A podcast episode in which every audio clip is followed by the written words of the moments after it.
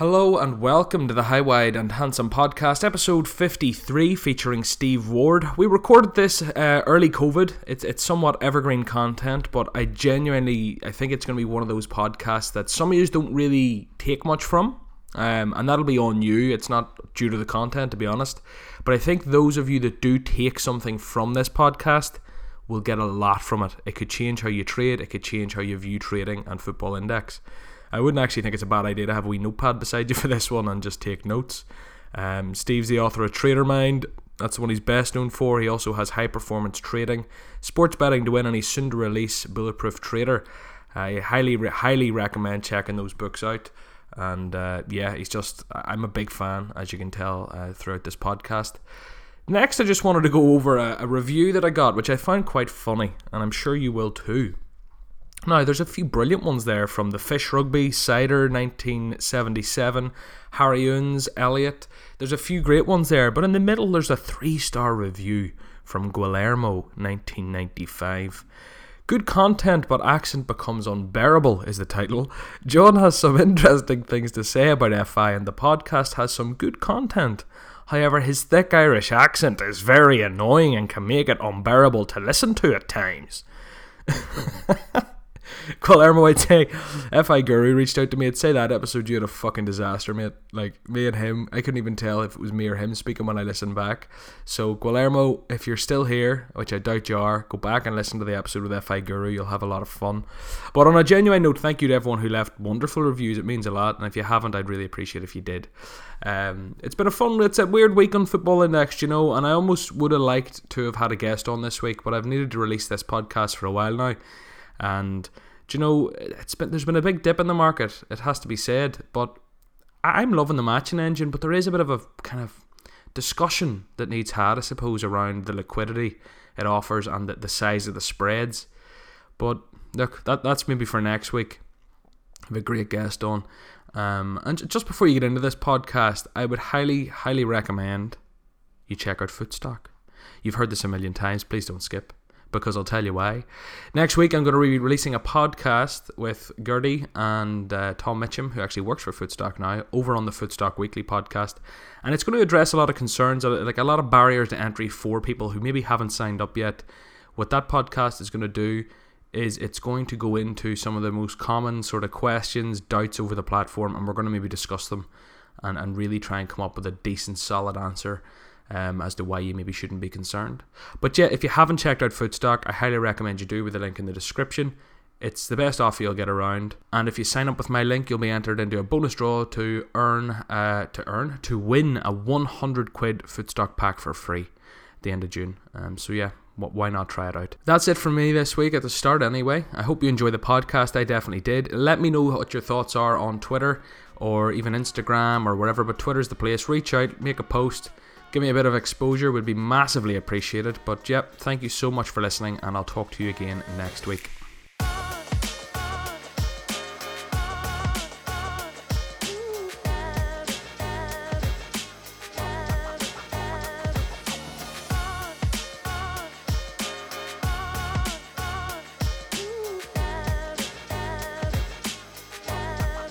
And welcome to Steve Ward. Steve, how are you? I'm good, thank you, John. Thanks for uh, inviting me on. Good to be here. No, thank you so much for joining me.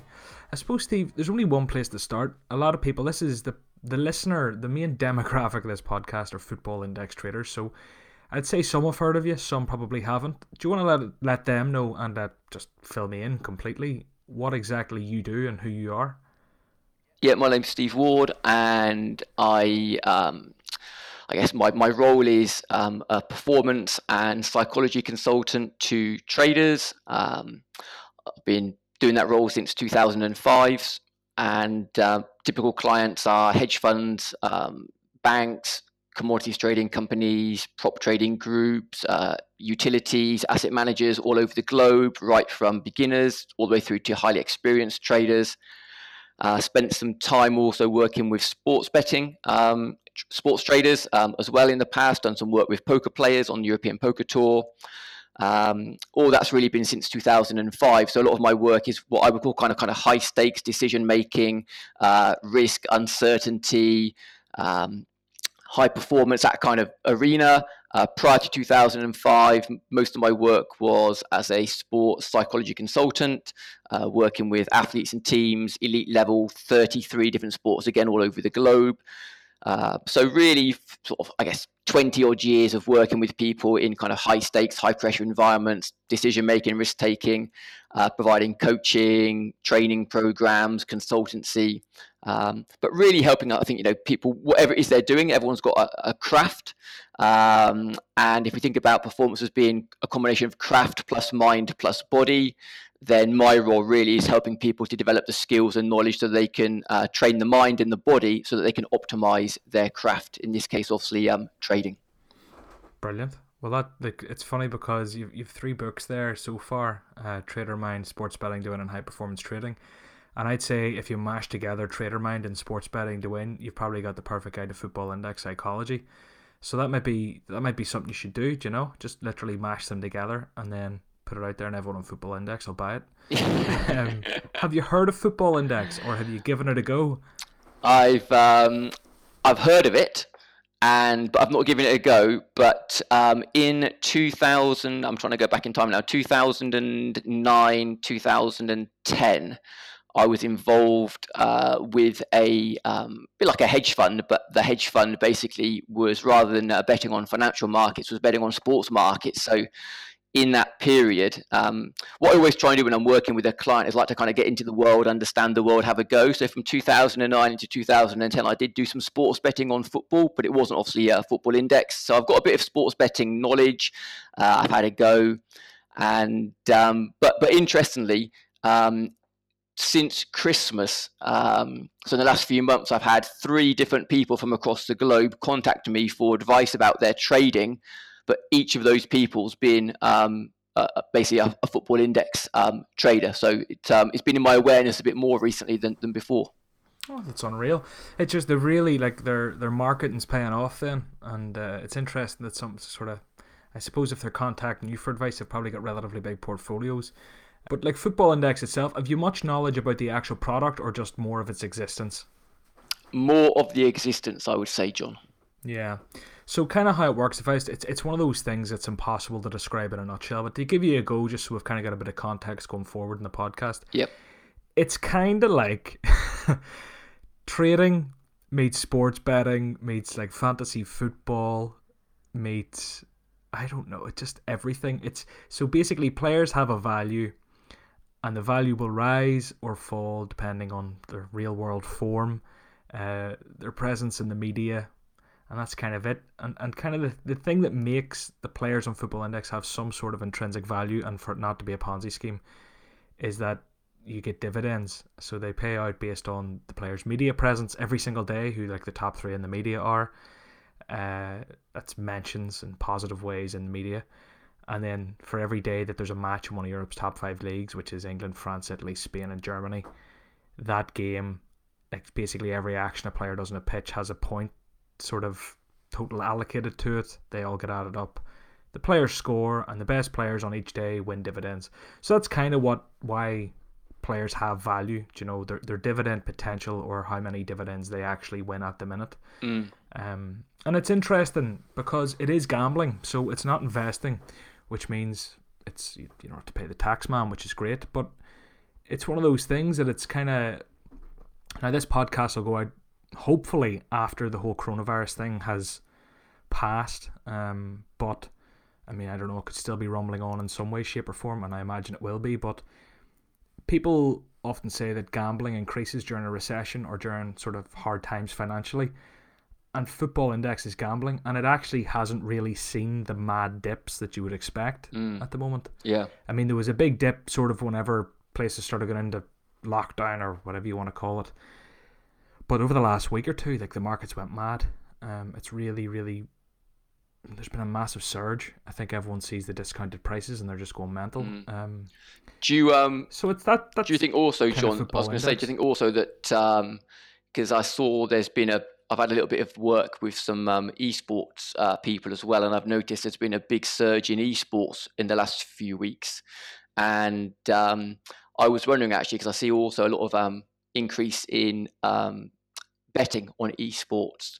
And I'm wondering whether people that might traditionally have been, let's say, traditional sports bettors um, in the purest sense, in the absence of having any real sport to bet on, um, will be looking for, you know, what's the nearest place that's similar that I could also maybe, you know, use that skill or, or get that same feeling from. And obviously, it sounds like Football Index and and um, esports would be a, a good place to go to. Yeah, I did. I didn't realize there was such a big betting market on esports. I know everyone's into them, and I suppose now that everyone's inside playing games, there's going to be a lot of them going on, a lot of focus on them. But in terms of Football Index, yeah, I think I think Football Index should really use this time. Uh, I don't actually know if they've done it as much as I would like them to. Um, maybe they've got something in the works. Mm. They should be preying massively on those lads who go down to the bookies on their lunchtime every day and betting horses. They should be preying on these boys that can't go to the bookies at the minute, can't bet on football, and they should be really spending a lot in marketing at the minute. Yeah. Um, Yeah. Because the th- the beauty of Football Index is 365 days a year, regardless of how much football is or isn't on. They're still every day they pay out dividends. Um, Mm. so there's always something to win. There's always those endorphins. There's always the thrill of the chase. Um, so I really think they should be preying on it more than maybe they are, unless there's stuff going on behind the scenes that I haven't seen. Yeah. Um, do, what do you do? Do you have a portfolio of players? And you, obviously, if you're a, if you're um, a portfolio manager, you know, for an investment firm, you'd have also your portfolio of stocks. Do you do the same thing? Do you kind of acquire a number of players? Is that how it works? So like basically on the market, everyone has different values. Um, the Yep. most expensive player in the world, or on Football Index at the minute, is Jadon Sancho.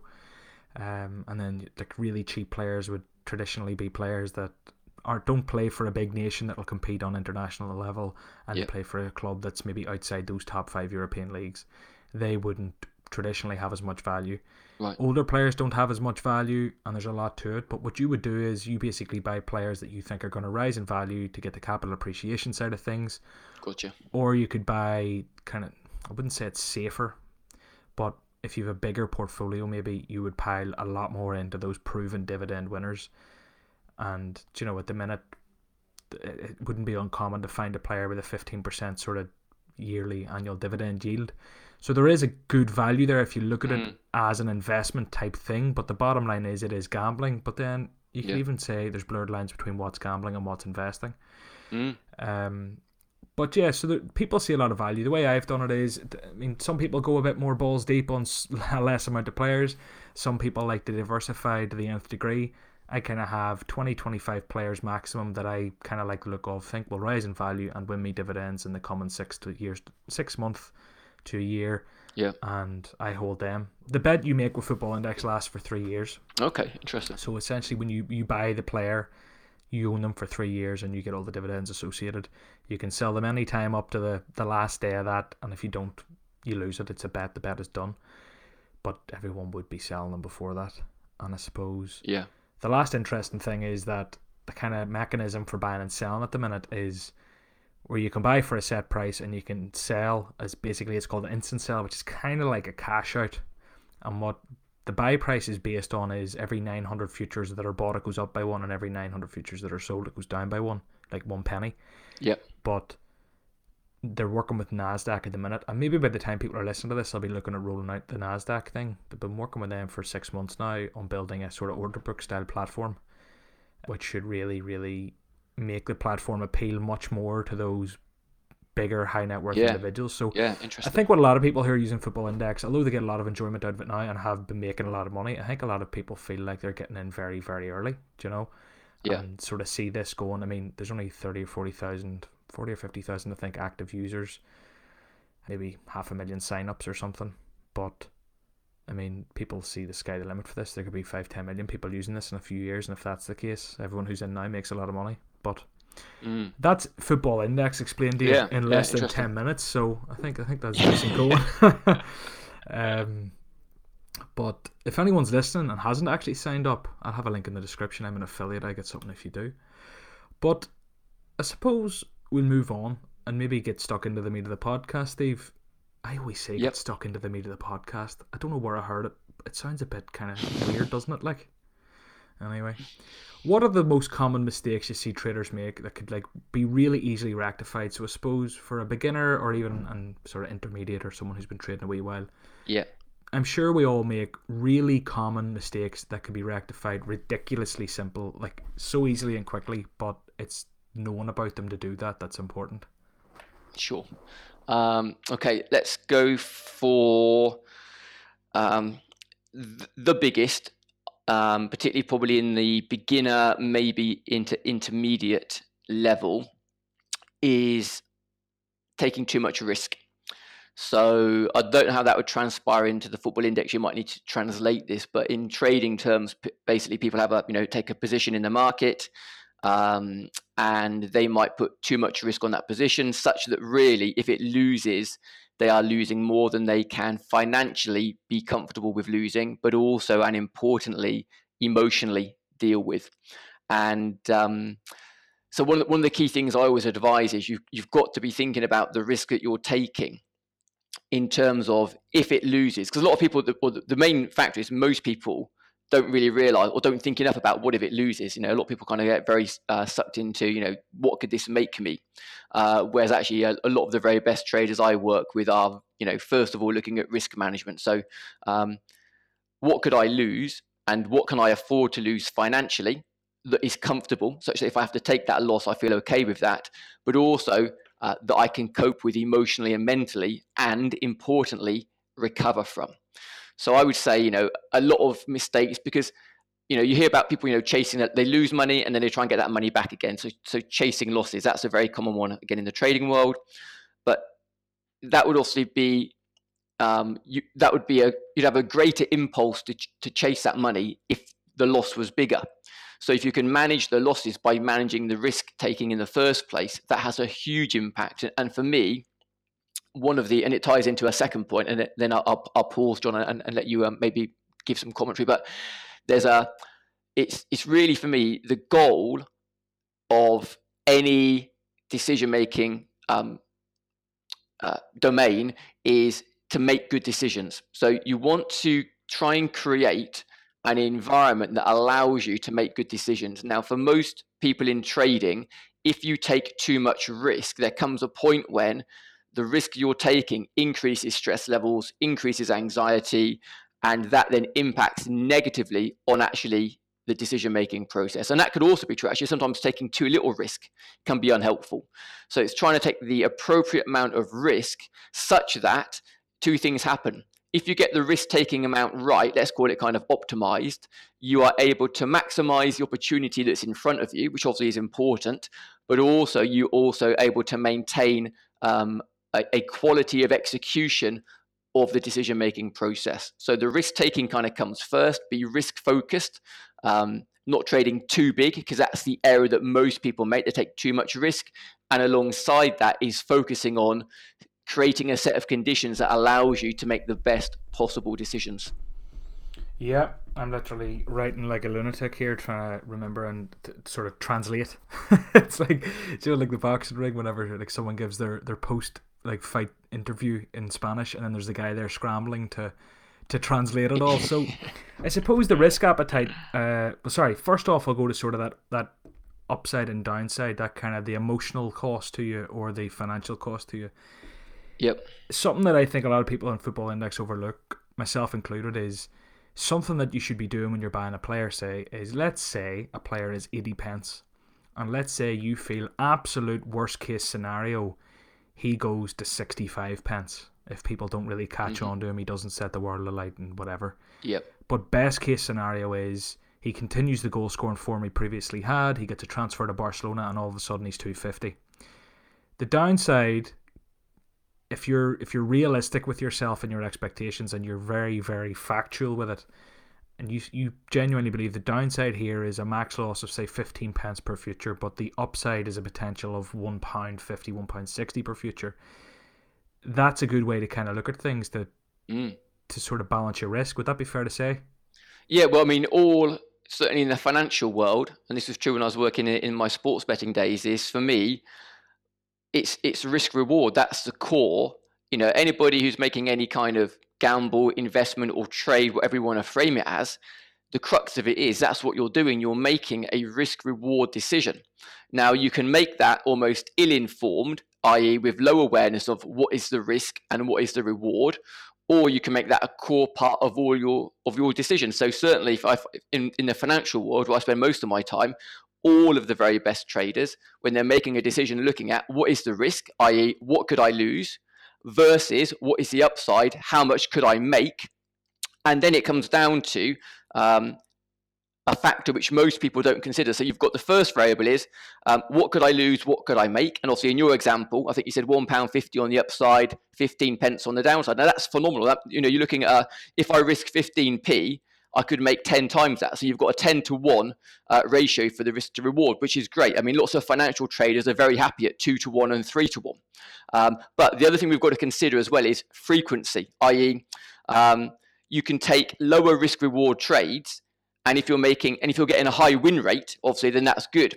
Um, if you get a lot of your decisions wrong, then you need to have a higher risk reward ratio to balance out uh, the fact that obviously you're going to lose more than you win. So you've got to look at what's my risk reward ratio, how much do I make when I'm winning, and how much do I lose when I'm losing, against how often do I lose, how often do I win, uh, and that's called your expectancy. Um, so you can you can have that as a calculation, which basically that number tells you um, as a, as a as an average on any given trade that you make or decision you make, this would be the expected return. Uh, and that number actually is a really good number to be aware of because it gives you a good idea. If that number is improving, then your decision making is improving. If that number is negative, um, what it means is for every decision you make, you're more likely to lose money than to make money. And obviously, that's not sustainable. So, you want a positive expectancy and as high as possible.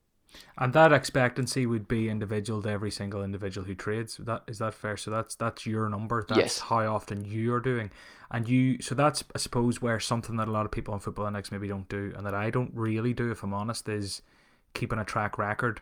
Yeah. Evaluating, um, striving to improve, checking your performance. So I don't know if this will have been edited beautifully or not, but we did have a we did disconnect there. We think everyone's abusing the the internet because of coronavirus, but we'll go anyway from here. So what I was saying to you, Steve, was I was saying from that evaluating sort of that fourth step, the evaluation. Yep. You can learn what decisions you're making best and what ones you're making worst because if you don't evaluate quite often you'll make a bunch of decisions and some will work and some won't. But if you're evaluating them you can very clearly see which ones are working and which ones aren't working, and then maybe you could almost categorize them. And the way I would maybe put that into football index terms is some people might be better at trading transfers and how that works in football index for you is basically if someone's getting a transfer the chances are they'll be in the media where they'll win dividends. If they come to the premier league they have increased media appeal because on football index the media is based on predominantly english newspapers. Yeah. So people do trade transfers. They look for these unknown kind of players who could come to these leagues and get some headlines so people who would have got on Bruno Fernandes six months ago, for example, have done very well. Yeah. There's people who trade underlying stats that look great and they feel someone's going to come out and put in a big score in the performance matrix and then whenever that happens and they win some dividends they'll be highlighted to the masses and they'll rise and there's probably a million other things i'll not get into them all but if you're categorizing i'm trying to think how a football index trader could do this if you're categorizing your decisions and the trades you're making and you're evaluating and looking at the outcome, you could probably learn very quickly what you're better at and what you need to improve on. Yeah, and I think I think fair? yeah, I, I, mean just the categorization because, and again, I, I don't know how this will transfer for your football index uh, people, Johnny, but in in the financial markets, there's obviously a variety of different um, products that you can trade. You know, you could do obviously gold, you can do obviously oil, you can do obviously um, stocks and so on. So there's, there's lots of different ways of, of markets to trade as such. But there's also lots of different strategies for trading those markets. And one thing we talk about with the traders is you want to find your edge. So you want to find uh, where you've got some kind of advantage um, over other people, uh, at such that you know, over time, if you consistently execute that strategy, it, it makes money. Uh, we won't always do it from trade to trade, but we're looking, you know, at a number of trades over time. So once you start to categorize, keep a very simple record of um, who I bought or sold, why I bought or sold them, what I thought was what I thought would happen, and what actually happened. Even just keeping that, what you soon will probably find is if you can categorize those decisions in in in some ways, um, as you described, you might suddenly find that actually you make a lot of your money or, and your dividend returns from a certain type of decision. And likewise, you might find that there are other decisions that you make which actually very often uh, cost you money. Now, immediately you can start to look at, okay, well, why is that? Um, and there might just be the reality might be, I mean, each of us are very different in terms of our um, our thinking styles and how we interpret information and how we make sense of the world. And there might be some decisions which a person has a more um, either developed or has a um, a particular way of doing naturally that suits a certain style of decision making, and you won't necessarily know that um, until you start to capture the data and you can see the patterns in black and white as such in front of you. So the record keeping, I think, is really key for that. If you then start to look at, you know, and evaluate, okay, well, how did I make that decision? So, you know, a decision making process is about how, and then the outcome is what happened as a result. And most people get really hooked into, you know, did it win? Did it lose? How much did I make? What was the dividend payout, and so on. Um, you can't turn that off because that's obviously very interesting for the for the brain. It's quick, it's easy, um, and, and obviously, you know, it's important.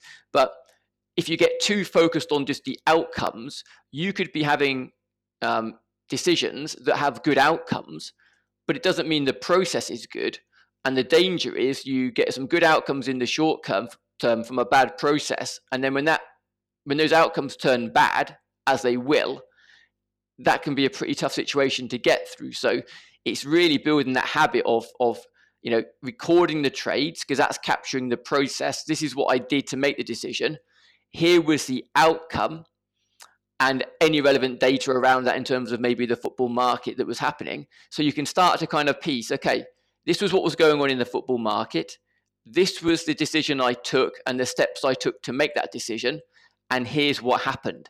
Now, when you start to analyze that information, now you're looking at the whole picture. Now you can start to look for patterns in terms of the steps that you take that definitely help you or get in your way. So your process, very kind of action mechanical based, that can be improved. You'll start to notice probably patterns in terms of the football market and how that's moving. Like I said, is it transfer based and so on that maybe you go, do you know what?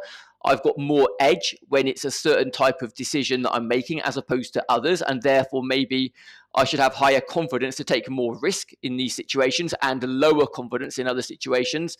But the goal is, which is really important, is as well as those insights, you can start to take action going forward so that you can improve the quality of the decisions over time. You can only improve the quality of your decision making if you are evaluating the decisions you make. And I, and I, say, you know, for me, the fundamental goal for any trader in any market is to become better at the craft.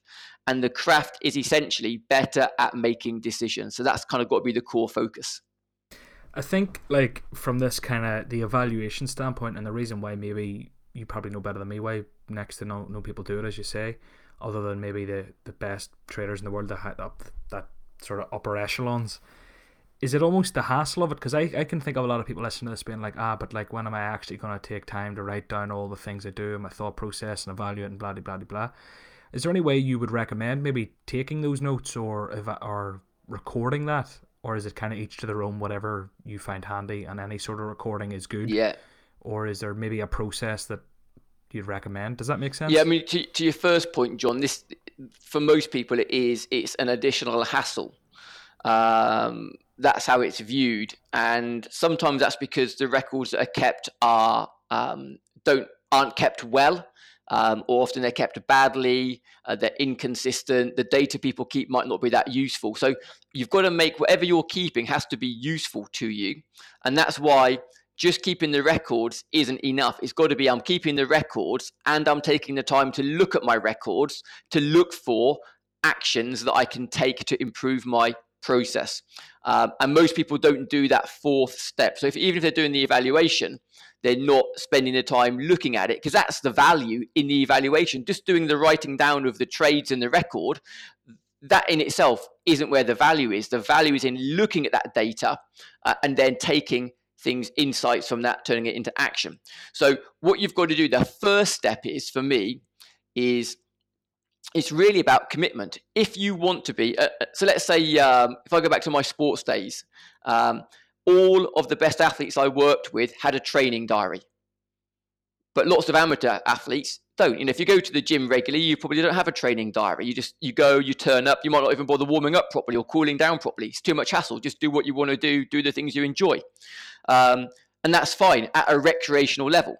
If you want to get good, then you need to start keeping the records. You know, if you've got a business, you could have a, a, small hobby business and you could sell some stuff online, not keep any records, and you could do okay.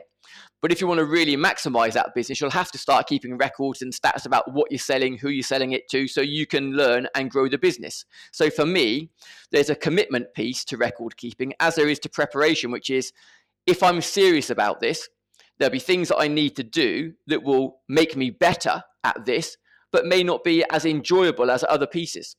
Um, and that's the reality actually of most things, you know, whether the craft is sport, whether the craft is music, whether the craft is trading. The reality is to get really good at it, there will be some things that we enjoy doing, the fun bits as such, and some things that are maybe not as enjoyable, but have massive value. Um, so a part of it is making a commitment. You know, if you're going to get good at this or try and get better at it, that's what has to be done. It's a key part of that. And then secondly, it's right, once I'm committed to it, how do I make it as easy as possible for me to, to do this um, on a consistent basis? So am I a person that likes spreadsheets? If so, great, keep it on a spreadsheet. Do I like graphs and charts? If so, can I graph it or chart it? Am I someone a bit more old school who likes to write it down in a, in a, in a diary or a journal? If so, create a diary or a journal. Do you want a bit of both?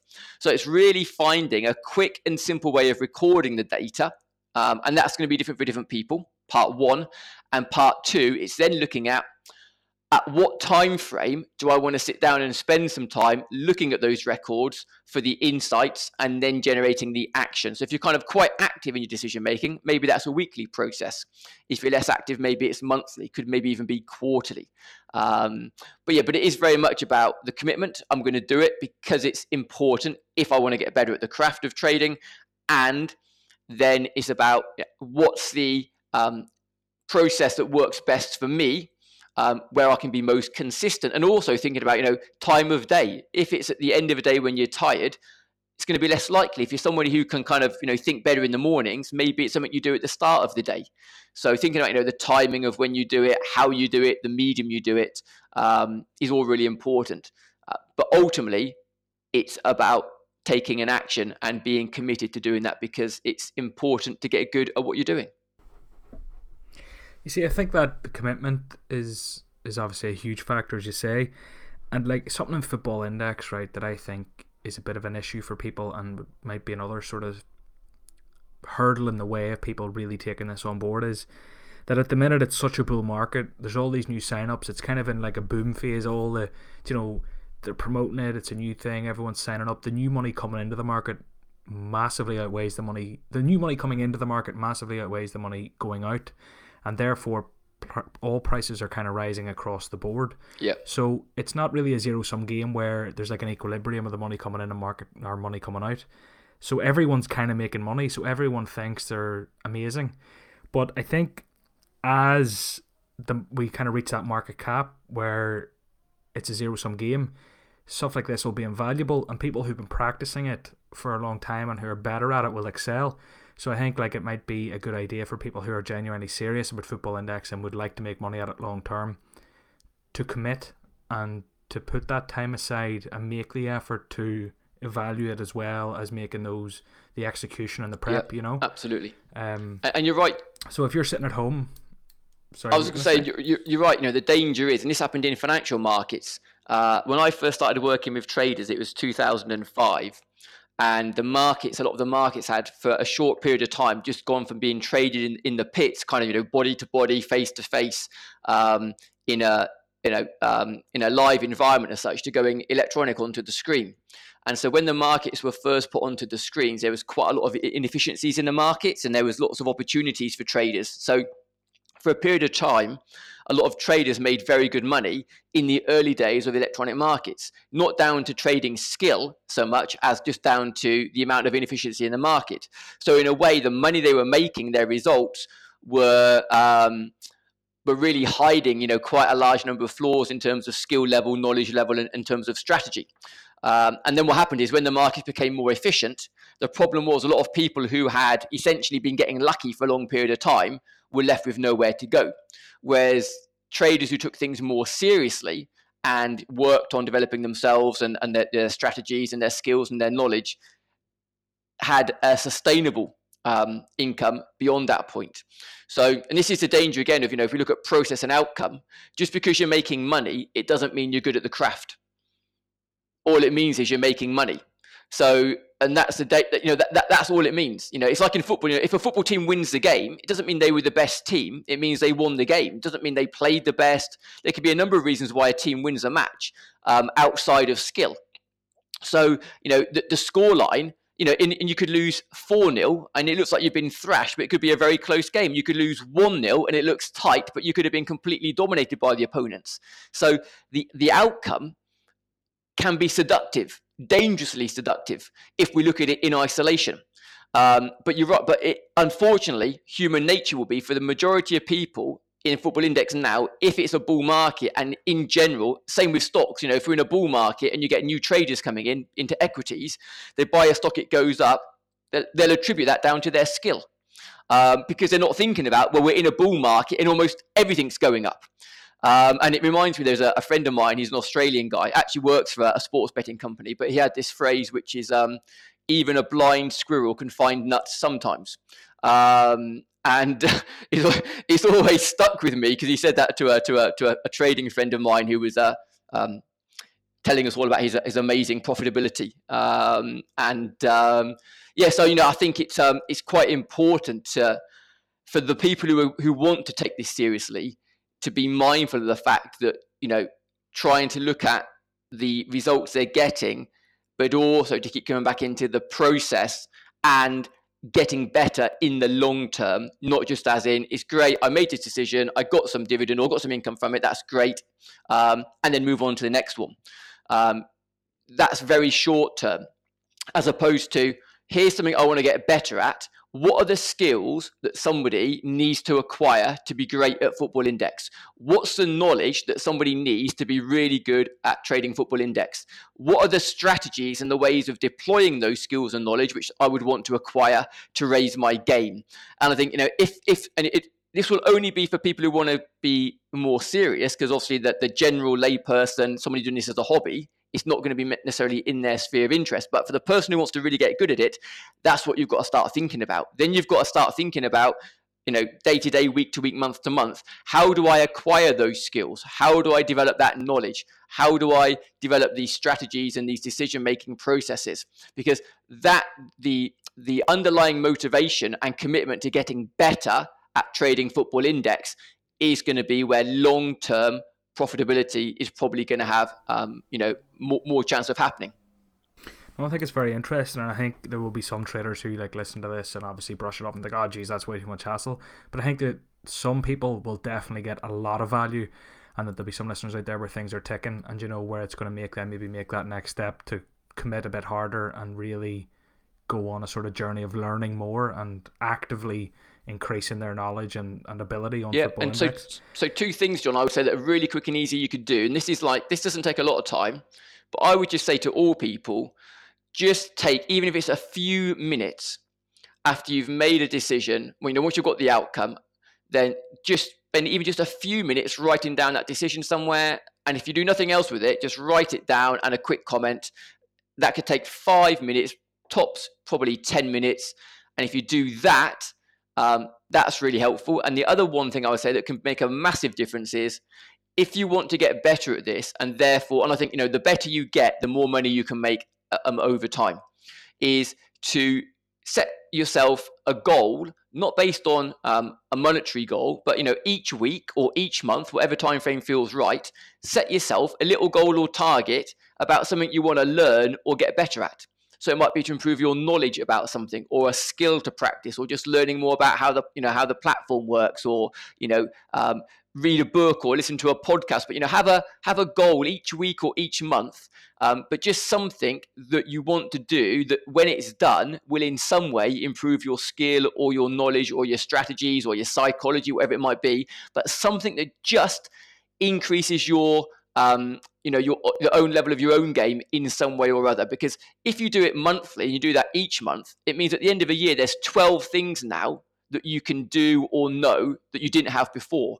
If you're doing it weekly, that's 52 things, bits of knowledge, information, increases in skill, increases in psychological ability that you wouldn't have had otherwise. And they could all be quite small. They might not take a lot of time, but it's that incremental growing of skill and ability over time.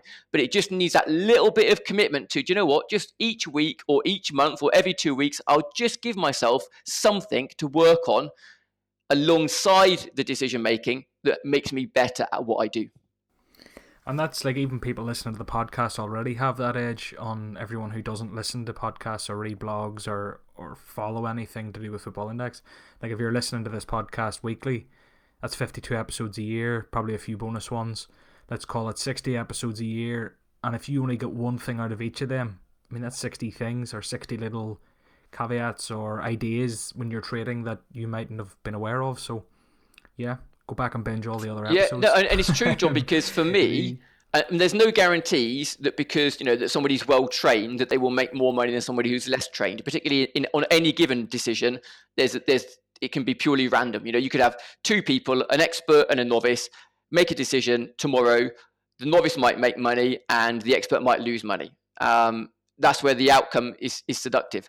Over time, the expert will make more money than the novice. You know, skill will increase and luck will kind of decrease in terms of the impact it plays on each part. Um, so, but the development of that skill and knowledge, it, it, it's just about having a um, and, and you, you mentioned this earlier, and I use this phrase, you know, it's about learning versus earning. So for me, how do you, if most people, and this goes back to, let's say, this is some, one of the early mistakes, most people come into trading and investing and into gambling based activities, and what they want to do is make money. They're money focused, so they're earning focused. And what happens is, if you go in at the beginning and you're all earning focused, then you're so focused on earning and the emotions and the thoughts kick in and you get negative experiences that some people just get kicked out and don't want to come back again. Um, other people make a whole load of mistakes and it costs a lot of money, which is obviously is unfortunate and, and obviously is challenging for those people. Um, and a few people will come back and try again later and later and later.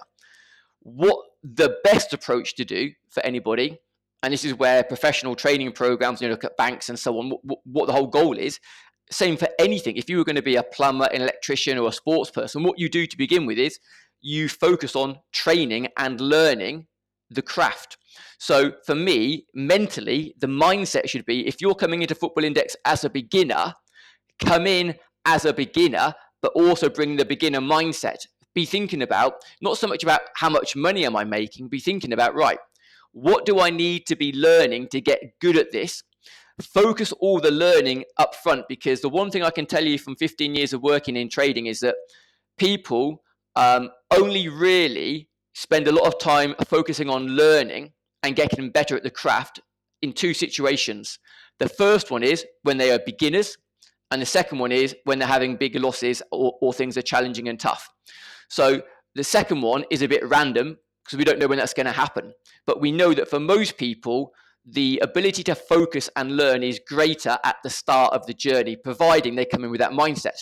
So, as a beginner, what I would encourage is come in, spend the first few months, year, maybe even two years, just really thinking about, right, if I want to get good at this, I've got to really focus on learning as much as I can. Like you say, listen to the podcast, read the books, read widely, get everything you can, speak to other people, spend time developing strategies, trying things out, experiment, test, make some mistakes at low risk because the, the cheapest mistakes are the ones at the beginning because often, hopefully, you're taking the lowest risk. So you want to do all of that at the beginning the, the better the quality of the learning experiences over those first few months and probably even into year one, into year two, and quite often in the financial world, for professional traders doing this for a full time living from the beginning, we're looking at a two to three year time period to get from sort of through the beginner and probably in towards the intermediate phase. So we're definitely thinking two to three years to learn the basics to get some kind of consistency. Um, often when I speak to beginners in trading, they think they're going to nail it by going on a, you know, a two day weekend course. Um, strange, really, but um, so you know, having that that that focus of coming in and really just learning, spend the time learning because all of that upfront effort will at the back end translate into a much significantly higher earning potential when you will have more skill, more knowledge, and potentially have more capital. So then you can start to really leverage all that hard work up front at the back end. And for me, and I've seen this many times, when it's done that way, it's far more successful. It's a much happier experience when people do the opposite, which is try and make loads of money early on, lose a lot of money. It's painful for them and for others often around them. Um, and many of those people just don't get the chance to get back into the markets again and really have a good chance to do what they could have been perhaps you know really good at. Yeah, I think on Football Index is a said about the fact that it's like a bull market and it's just constantly growing at the minute, and mm. everyone's kind of making money. People almost feel they don't need to put that time yeah. in and learn; they can just come in and make money. But I suppose there's nothing to say you can't treat it as if well, be a beginner if you are a beginner.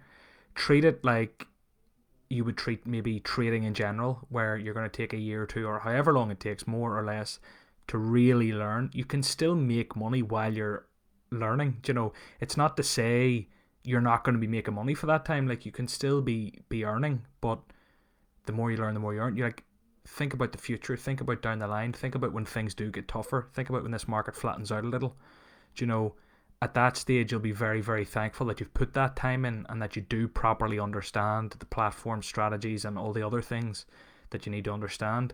Whereas if you come rocking up and just because everyone's making money and you make a bit of money and you think you're the Wolf of Wall Street, things will get tough one day, you know. And if you really do enjoy the platform and see yourself using it long term, I mean, you really do want to understand it on a, on a deeper level than just kind of the yeah. rules. And you're right, John. What, what, what, what I'm not saying is that um, don't make money from it because, and what I, the paradox is, and, and I can say this because I've worked with tens of thousands of traders over over a 15 year period, uh, and, and a lot of new traders is if you go into it and you're and you're kind of if it's a continuum between kind of learning and earning and you come into trading purely with an earning mindset um, i'm not saying that you can't make money or that you won't make money because you might possibly you know you might well do that. Um, but but probably more down to luck and randomness than anything else.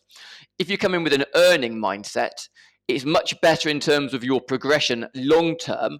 But but the paradox is uh, that in 95% of cases, I would say the reality is people who come in with that earning, of, sorry, with the learning mindset early on, actually also are the ones that make the most money. Yeah. Um, because if you come in with a learning mindset, then you're into right. You know, you, are thinking right. How do I get good at this? Um, what's happening here? You're much more curious. So you, you know, you, you, you're, you're thinking about okay, what what was the market like then? What was going on then? How did I make that decision? What happened there? So the whole um, way that you approach things with a learner mindset actually leads you to taking all of the actions that actually are the same actions that you want to be building for the earning phase. Um, th- but the, the, problem is, if you come into it with an earning mindset, a lot of the actions that come out of the earning mindset don't build the habits that actually sustain earning over time. And often, actually, you end up building habits that are the exact opposite of what you want to be building for long term success. Such a paradox, isn't it? it's a lot of it is. A lot. I mean, I always use the phrase in, with my traders is about thinking differently. You know, you the, the best traders in the financial markets um, they think differently. They are doing things that are different to what everybody else is doing. Um, and I think, again, obviously, I'm not as, as, as, versed in, in the football index as you are, but my guess would be it'll be very similar. Whenever we're taking any kind of risk and there's uncertainty and uncontrollability and novelty, that is an environment where the human brain has not evolved to be highly successful uh, at making decisions in those situations. So there's you know there's a lot of things that are happening psychologically and, and in the body, physiologically, and in the brain neurologically that are going on when we're trying to make that decision. What we can do is get better at it. But one of the things that we know is often a lot of people's initial instincts uh, and intuitions in these situations are the exact opposite of what you need to do to be long term successful. Um, so it, it, it is really, you know, it is literally almost everything is paradoxical. You know, it's the same thing. You know, the more you focus on the outcome, which is what most people do, we have an outcome bias. The more you focus on the outcome, what will happen is the worse you will do. Because by focusing on the outcome, you'll get more stress, more anxiety. That gets in the way of the process. You make worse decisions, and over time, you make worse outcomes. So to get the best outcomes, the paradox is you've got to think differently. You've got to think about the process, making good decisions. Um, so there's there's a lot of paradox, I think, you know, in, in becoming a, a, good trader. Um, uh, it's, it is in many ways it is about you know a shift of mindset thinking about things in a different way because if you look in all these areas maybe different at the moment in football index with the bull market but historically in trading most people are losers so most people are losing in the, in, in the markets particularly if they're retail traders you know doing it from home um, success rate is very low and most of the people who are losing are making the same types of mistakes consistently because they are human and because they are thinking in a certain way and the people that are making the money are making money because they are thinking differently and they are um, abnormal. They're not thinking in ways that typical humans might think, and they've they've had to develop that way of thinking. So you know you have you have to train the mindset, train the thinking, train the psychology, and that then becomes part of the edge, mm. but quite a significant edge. Yeah, I suppose I've probably got one last real question for you, and then we'll start to wrap things up because I think we're just reaching the hour mark here. Yep it's something I suppose that when you're dealing with these elite athletes and poker players, they would probably be, and even traders, um, that they would be well versed in is, and it's a question I have for you, I suppose, because this whole sort of the prep and the execution and evaluation, what if it's a really time sensitive kind of high stakes sort of decision that needs made? So in football index terms, that could be a position change happens out of nowhere, which gives a player more value because of now their position, they're more likely to win an X amount of dividends or whatever or a transfer comes through, or you get first wind of some piece of news with an injury, or whatever it happens to be. Are there any sort of tips about making a good decision in a sort of time sensitive situation with limited knowledge, or is making a trading decision with limited knowledge kind of a no no in general? Does that make sense to you?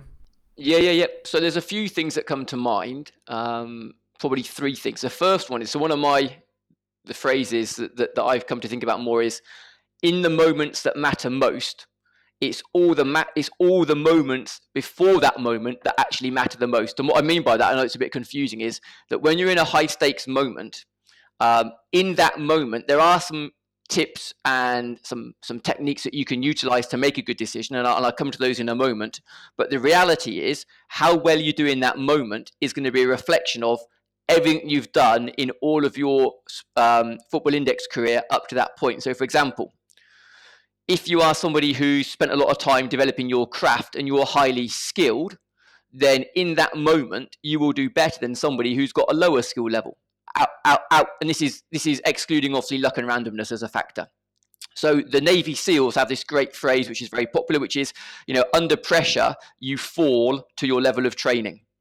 So if you're highly trained, then under pressure the higher your training, the better you're going to do. Now, that training isn't an in the moment factor. That training is a result of all the things that you've done in all of the days, all of the weeks, the months, and the years leading up to that moment. So, so for me, it's the, the first thing is you've got to keep developing your skill level, your knowledge level. You get that, get the craft as high as you can, because that's the the best you can do under pressure is the best you can do when you're not under pressure. So whatever that level of training is, that's the kind of your threshold. So get that high. Secondly, another key factor, preparation. Had I, you know, so one of the things I talk a lot about in preparation with traders is are you spending time thinking about what could happen? So lots of people are very reactive. Things happen, then they react to them. For me, preparation is about, you know, looking at the week ahead or looking at the month ahead. What kind of scenarios could be possible? What might play out? So they're, they're the kind of the what ifs. And then if those scenarios did play out, what would I do? So then we turn it into what we call an if then. Now, an if then is very powerful because if something happens out of the blue and you're not prepared for it, first of all, you'll get a big stress response. That's a function of novelty. So we get a stress response. If we get highly stressed, then what happens in the brain is basically the blood flow going to the thinking brain comes into the emotional brain in, in very simple terms. So we lose a little bit of our ability to think clearly in the moment when the stress levels go up. If we've already had a thought about what might happen, and that event does happen, then we don't get the same level of stress response because we've already, in a way, we've kind of anticipated it. If we've also thought about if that situation does occur, what would I do? Now we've got we've got a, a kind of a pre-thought about this could happen, so it's not completely novel or, or uncertain. And we've already thought about what we could do if it does occur. So now we can also, we've got a bit of an action response um, in the brain as well. So thinking about scenarios that could happen, and it might not be that you can get the exact scenario, the exact player, and the exact pricing, but you know, having a giving some thought to what are the events that could happen, what would be the opportunities that might arise in the next week or the next month, and if they did arise, what would I do? That is a very powerful strategy. So I, I use that a lot with people. Uh, and then in the moment itself, um, the danger of, you know, when we're, we're in a high opportunity situation, much like if we're in a high threat situation, the stress response mobilizes, the energy comes into the system. And there's a, there's a, I guess, a very simple little a four step process, which I sometimes teach to people is first of all, if you notice that you know you suddenly you know the heart's increasing you know the heartbeat's raised your muscles tight the breathing's changed if you can really feel that energy coming into the system and you think it might be unhelpful press the pause button for a few minutes or seconds even and just take a few slow deep breaths because basically as we slow the breathing down it's like putting the brakes on so kind of like first step is awareness notice that kind of maybe the energy is high in your system unhelpfully high Second step is what we call arousal control, i.e., bring the state of the body down. Third step, assess the situation now. So now we're assessing it in a slightly calmer state of mind. And then four, action. Uh, so then, you, so now from a, a slightly different um, um, physical state, we can decide, you know, what's the most effective action to take from this point. So that's that's a nice little um, kind of four step process of kind of awareness. So you notice maybe you know kind of you're getting overexcited or overly stressed. If you notice that, um, good. That's good awareness. Step two, arousal control. Few slow deep breaths just to bring the level of energy in the body down. Then at that point, assess. So look at the situation again, what's going on, and then you can decide what action might be most effective. But again, what I would be saying is, if it was a trader, one thing I'd be asking my clients is um, is the opportunity you were going to take a part of your process. So sometimes what happens in trading is, uh, like you know, the markets become quite volatile. There's lots of opportunities coming along. Now, under normal conditions, the trader wouldn't trade that market, but because they see that market suddenly moving and it looks exciting, they think they should be trading that market because they can make money, even though it's nothing to do with what they trade, how they trade, or their trading process. Just the opportunity seduces them, and it can cause all sorts of problems. So it's important to recognize, you know, when, when you see these opportunities coming up, it might be an opportunity, but my question is, is it an opportunity for you? Should you be there in the first place? Because if you're in something that you're not comfortable trading or familiar with, then suddenly you're in a high stress situation or high opportunity situation. Uh, the mind's not working clearly, emotions are high, and you don't have a skill or knowledge base to fall back on in that particular context. So that's that's going to lend itself to probably being a less optimal decision than if it's in an area where you've got some expertise, um, you know, in in the first place. Mm. It's just a kind of story from my own life that really you, you really hit there, and I'd never really thought about it.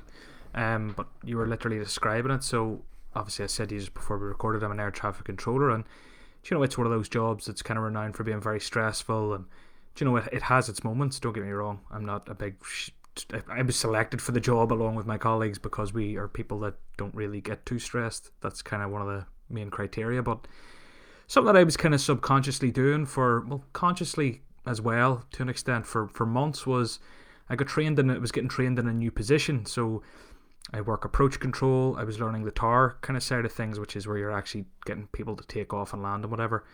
But when I was sitting in the approach position watching the tower controller for a few months, I was I knew I was going to be getting that position, and I was kind of thinking like, what would I do if this happened? What would I do if that happened? What would I do if this happened?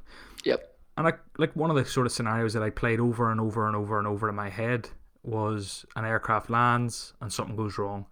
Do you know, he lands, he crashes, he lands, his wheels don't work, he lands, there's a fire, he lands, anything could happen what exactly would I do in the moments after that?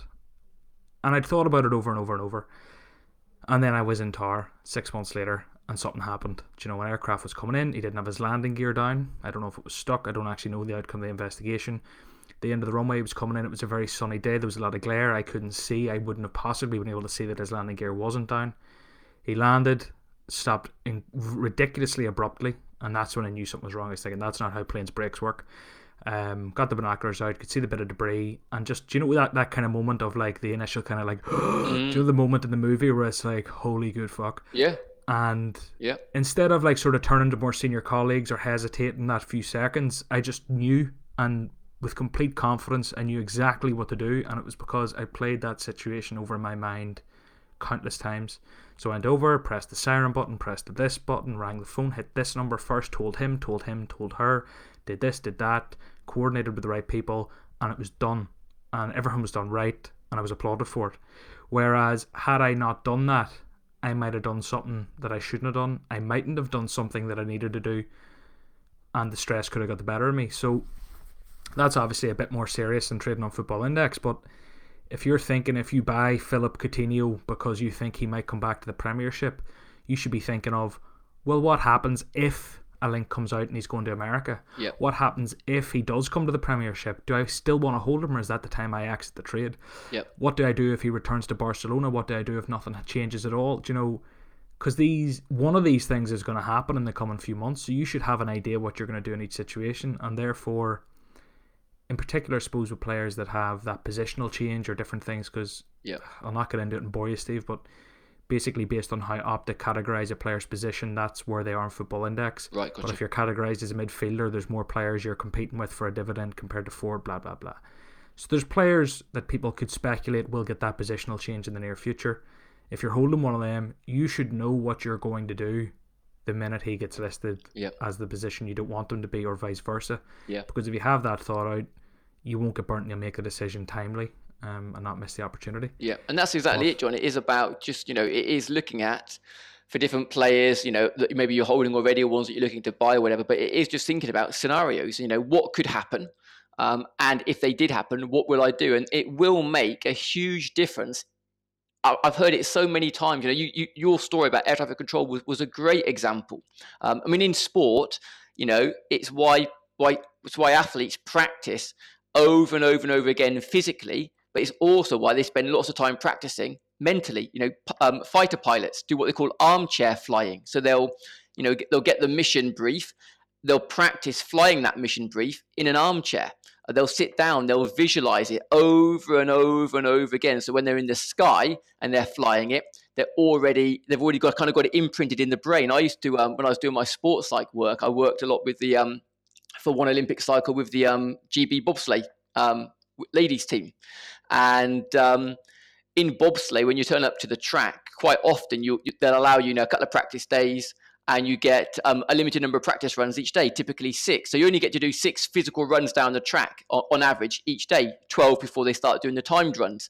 But what the what the driver will do is once they've had a drive down the track, and you've got a sense of it, you can then start to you know visualize it in your mind. So you're kind of building, and you know typically they kind of call it muscle memory. It's not quite as simple as that, but you know you're ingraining into the brain over and over again because the practice and the ability to respond when we're under pressure can be practiced physically but also practiced mentally. And what's really interesting is to know just a bit about the brain is that when we practice something physically it creates like a pathway in the brain. And when you when you think about with focus that same activity in the mind it utilizes the same pathway. So the way that you build um, kind of skill pathways or knowledge pathways is through repetition either physical or mental or ideally a combination of both. So, you know, your air traffic control story is a great example of all the times you're running through those scenarios. It's not just in our minds like a daydream. You're activating and utilizing all the little pathways in the brain. They're all connecting. They're they're firing. They're becoming stronger. Um, and stronger and stronger. So then, when you needed it in that moment of, of pressure and stress, it was there. You had it, and you were able to respond rather than react. Um, so it's so it's a great and again that can be practiced even if you just do two or three different scenarios.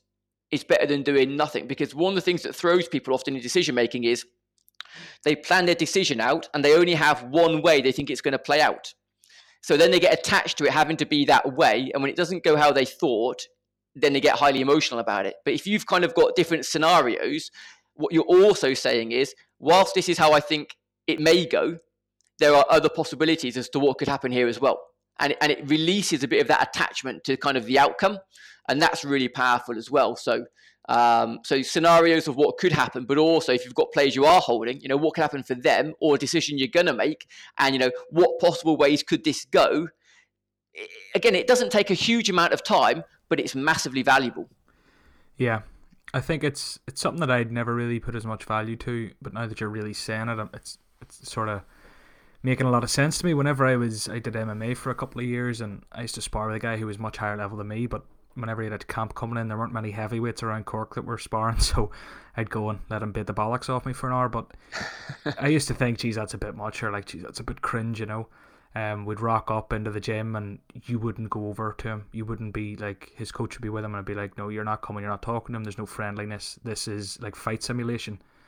So you would be over kind of warming up on the other side of the gym and you know, he would have his kind of walk in tune on and he'd walk into the cage and he'd get ready completely mentally to go in and munch you like. Mm. Um, and then it's like, all right, you're up, John, go in there for two minutes and fight him, sort of thing. And then, okay, someone else in two minutes, someone else in two minutes, like a shark tank, really, really putting him under pressure. But mm-hmm. I used to always think, you know, like, geez, like, really? We can't, like, speak to him or, like, you know, like, it's a bit much, you know? But it makes complete sense, you know, because it, it does, it gets those fire, those pathways firing and it kind of yep. Gets him in the mindset he needs to be. So, and he's, he's been very successful. So, yeah, and in that situation as well, because you can kind of mentally practice in your mind, which is good. But what he's doing is, so you've got kind of physical practice, uh, there's mental practice, and obviously somewhere in between those two is what we call simulation, which is basically where you are trying to, you know, you're trying to recreate the conditions. In this case, is going to be fighting it in reality.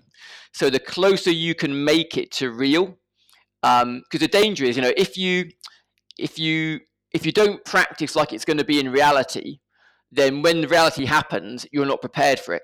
So the, the progression really is, you know, as you're going forward, say towards a fight or for us in terms of a, of a trade, is wherever you can, you want to try and make it as real as possible. So when I used to tra- uh, work with the, the, the younger traders, we'd have the simulator, uh, which was good because you could you know they could practice their trading, but there was no real money at stake.